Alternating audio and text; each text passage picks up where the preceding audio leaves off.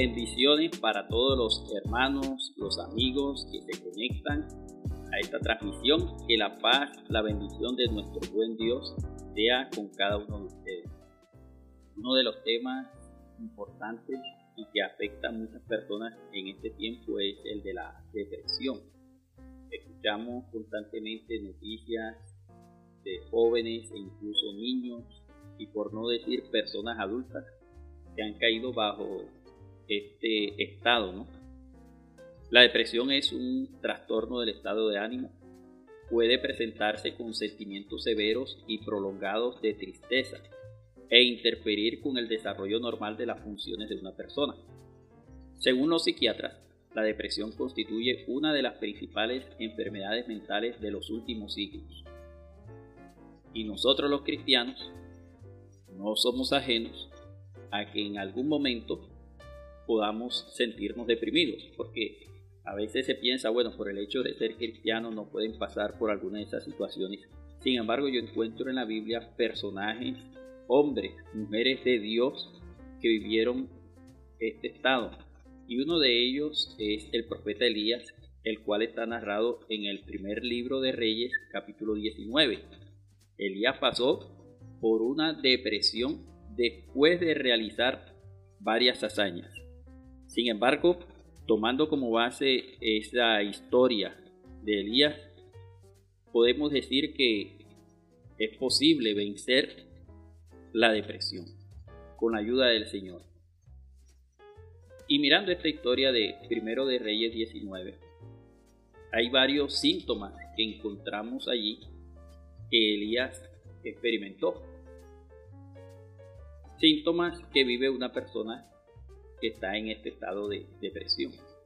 Al leer primero de Reyes 19, el versículo 3, por ejemplo, nos dice que Elías, viendo el peligro, se levantó y se fue para salvar su vida. Es decir, uno de los síntomas es tratar de huir. En el caso de Elías, ante la amenaza se siente temeroso y huye.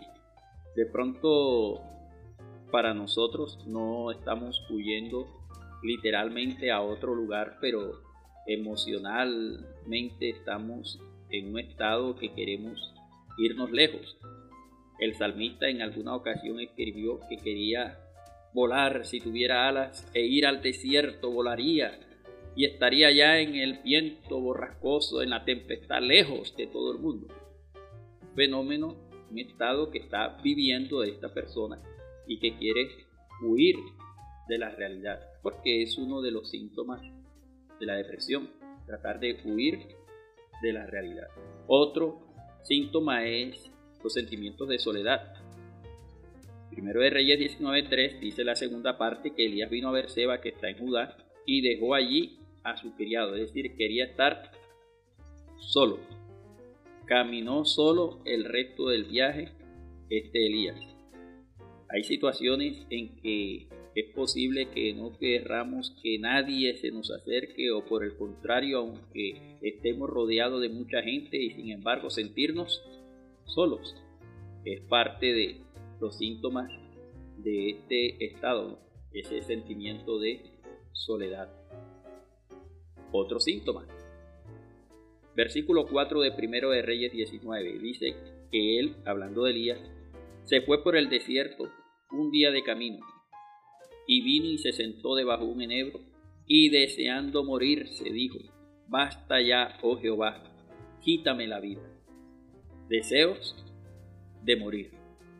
En algunos casos es tan grave que muchas personas terminan suicidándose.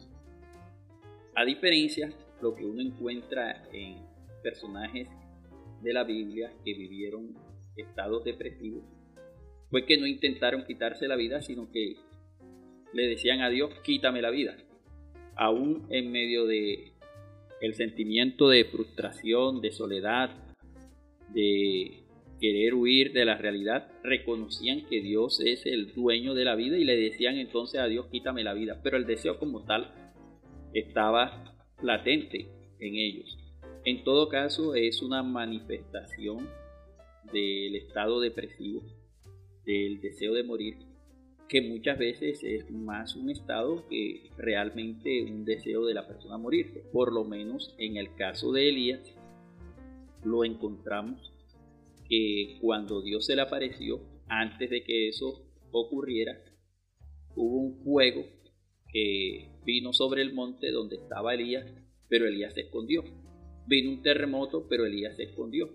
Vino un viento fuerte que quebraba las piedras y desgajaba los árboles y Elías se escondió. O sea que ante el fenómeno de que podía causarle la muerte se escondió. La amenaza de la reina de matarlo, él huyó. O sea que realmente no se quería morir, más bien era un estado por la situación que estaba viviendo. Pero ese es uno de los síntomas, que puede ser real también en algunos casos de el deseo de morirse. Podemos llegar a manifestar otros síntomas como es el de culpar a Dios por la situación que estamos viviendo. El mismo Elías le dice a Dios en el versículo 10 de 1 de Reyes 19, he sentido un vivo celo por Jehová Dios de los ejércitos, porque los hijos de Israel han dejado tu pacto, han derribado tus altares, han matado a espada a tus profetas y solo yo he quedado. O sea, como que están matando a los profetas y Dios no hace nada. En el mismo versículo 14 le repite la misma historia Elías a Dios.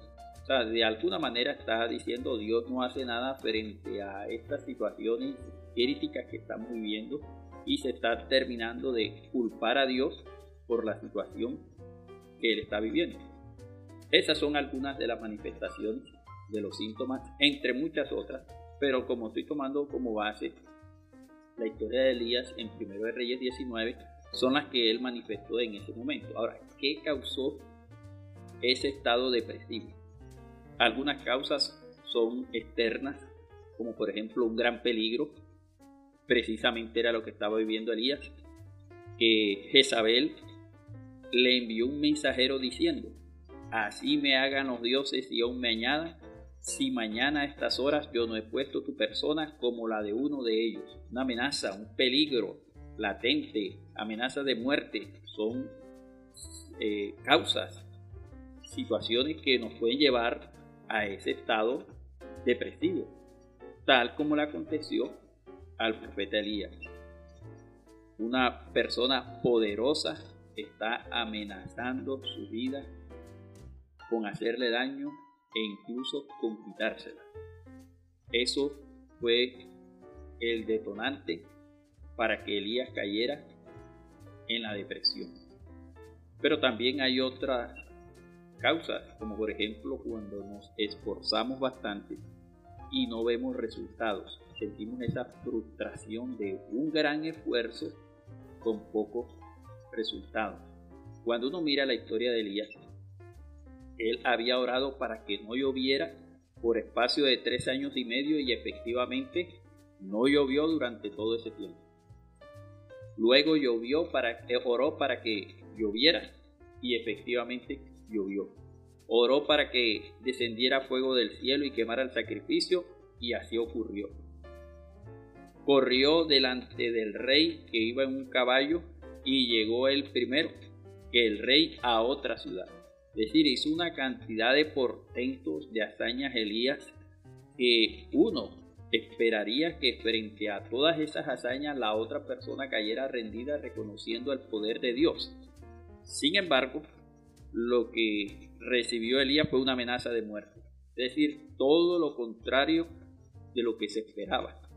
Situaciones como estas pueden generar en nosotros ese estado depresivo porque hacemos un gran trabajo con un gran esfuerzo, creemos que estamos haciendo la voluntad de Dios, que estamos haciendo lo que Él nos ha mandado hacer y sin embargo no vemos los resultados esperados, no obtenemos respuesta, no alcanzamos las metas propuestas y sentimos esa frustración y ese estado de depresión ante el poco resultado frente a un gran esfuerzo.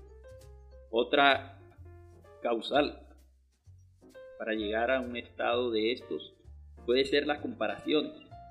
En el caso de Elías, en el capítulo 19, primero de Reyes, el versículo 4, la segunda parte dice, Basta ya, oh Jehová, quítame la vida, pues no soy yo mejor que mis padres. Es decir, se estaba comparando con sus antepasados. Las comparaciones con otros, con los logros que otros han obtenido y que de pronto uno se ha esforzado y no ha alcanzado lo mismo. O incluso, como en el caso de Elías, él mismo se da cuenta y ve que lo que él es o lo que ha hecho es inferior a lo que eran sus antepasados. O sea, esa comparación sobre todo con otras personas que han logrado algo. Y uno ve que de pronto, aunque uno se ha esforzado, no ha alcanzado nada, generan o pueden generar estados depresivos. Otra causal, creer que somos los únicos en esta situación.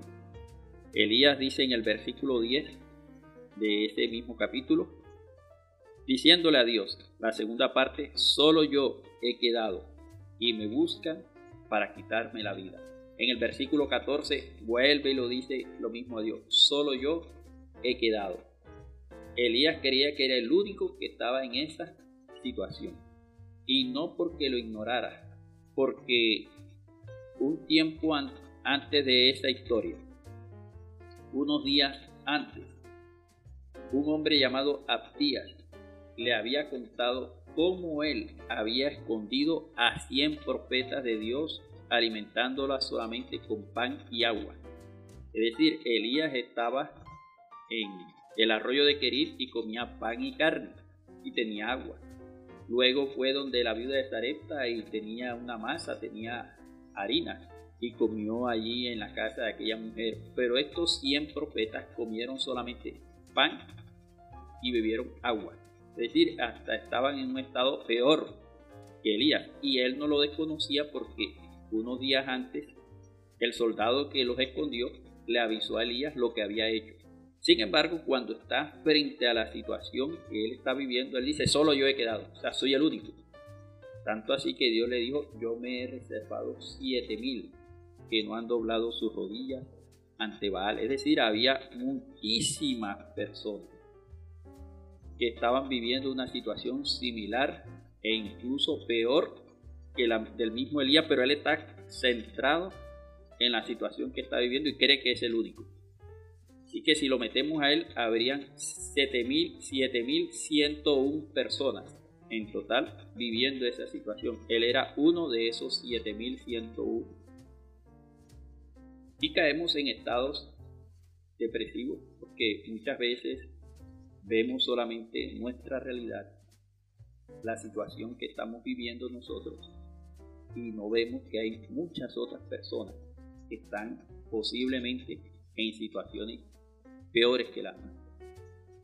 Frente a este estado que ya miramos algunas, algunos síntomas, como por ejemplo el hecho de querer huir, de querer estar solo, de, de morirse, de querer morirse, de culpar a Dios frente a algunas causas externas como peligro de muerte, o a grandes esfuerzos con pocos resultados, o a compararnos con otros, o a creer que somos los únicos en esa situación. ¿Qué podemos hacer para vencer esos estados depresivos?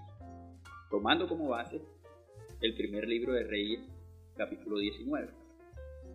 Y entre otras cosas, a veces es necesario el descanso. De pronto no suena como algo muy espiritual, pero que es necesario si había algo que estaba generando ese estado en Elías, era tanto trajín, había hecho una cantidad de hazañas, una tras otra, pero miren lo que hizo Dios, Dios mismo que hizo, lo dejó dormir.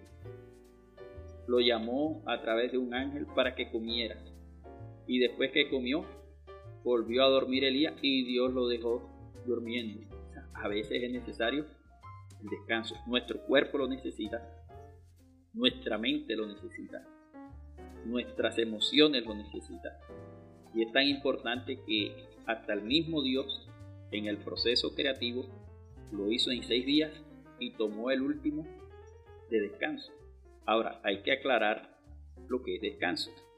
No necesariamente es no hacer nada, puede ser un cambio de actividad. De hecho, Dios tomó ese séptimo día para evaluar su obra. Descansó del proceso creativo, pero no fue que quedó sin hacer absolutamente nada. Empezó a evaluar lo que había hecho. Entonces a veces es necesario simplemente un cambio de actividad, una actividad recreativa, lúdica, distractora para uno poder recobrar fuerzas y de esa manera poder seguir adelante. Es necesario descansar. Nuestro cuerpo, nuestra mente, nuestra vida lo necesita. Por eso, usted que me está escuchando, trate de dormir bien.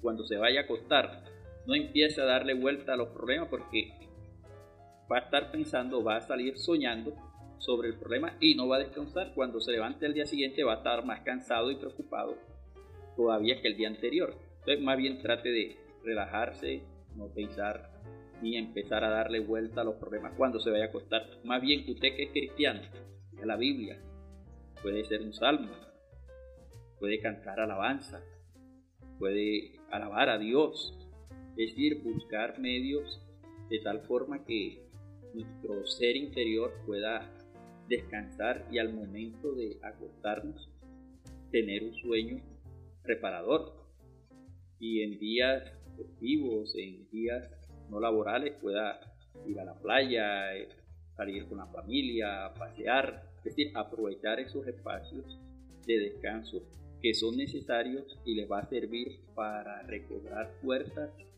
y poder avanzar en el día a día. Y cuando hablamos de descanso, puede ser que esa actividad deportiva, recreativa, genere hasta más cansancio físico, pero al final lo va a recrear, lo va a renovar en sus fuerzas y en su mente también.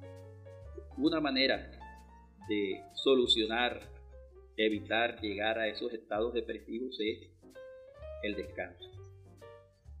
Una segunda estrategia que podemos emplear es renovar nuestra misión y visión en la vida. Mire que Dios le dijo a Elías en los versículos 15 al 17. Vuélvete por tu camino por el desierto de Damasco y llegarás y ungirás a Hazael por rey de Siria, a Jehú hijo de Nimsi ungirás por rey sobre Israel y a Eliseo hijo de Zapate a Belmeola ungirás para que sea profeta en tu lugar. Es decir, Dios le puso más trabajo, por eso lo dejó descansar, pero ahora venía un nuevo proyecto, una nueva misión en la vida de Elías. Es posible que a veces no veamos los resultados inmediatamente, pero si eso es lo que el Señor nos mandó hacer, estás o estamos en el lugar correcto, haciendo lo correcto. Todavía hay mucho por realizar. Y mientras estés en esta tierra, quiere decir que no, te, no has terminado lo que Dios te mandó a realizar. Elías era una persona solitaria, uno lo ve en, los, en las historias bíblicas, pero ahora Dios le dice, ungirás a Eliseo. O sea, hay que delegar, hay que formar a nuevas generaciones, hay que levantar otros ministerios y ministros, enseñar a esas nuevas generaciones. Todavía hay mucho por hacer mientras estemos aquí en esta tierra.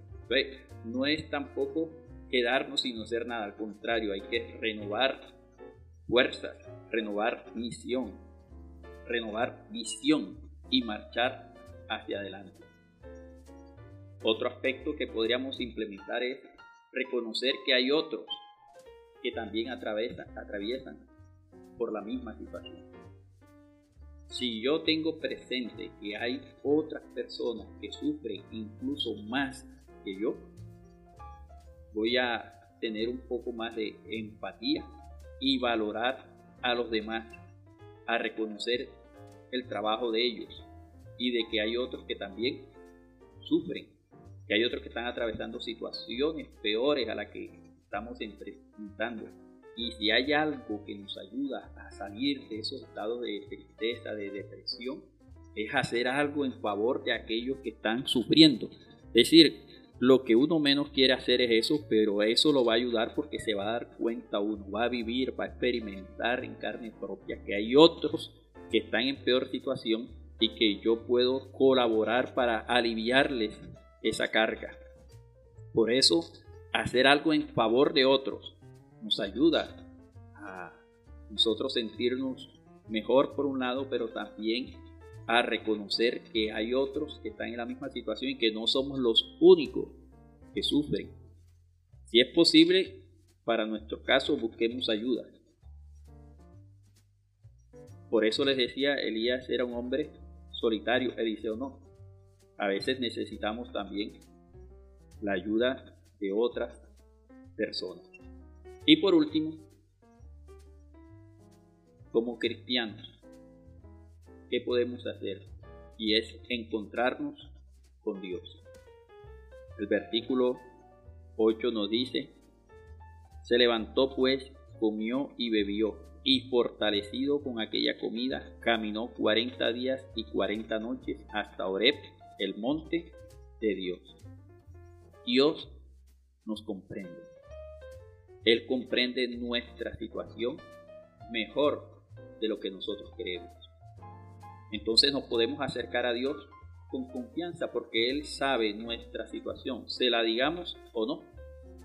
Por otro lado, Dios nos asegura victoria Nosotros solo, solo vemos las circunstancias actuales, pero si acudimos al Señor y aceptamos por fe que Él tiene cosas mejores para nosotros y que Él hará justicia a aquel que la está necesitando.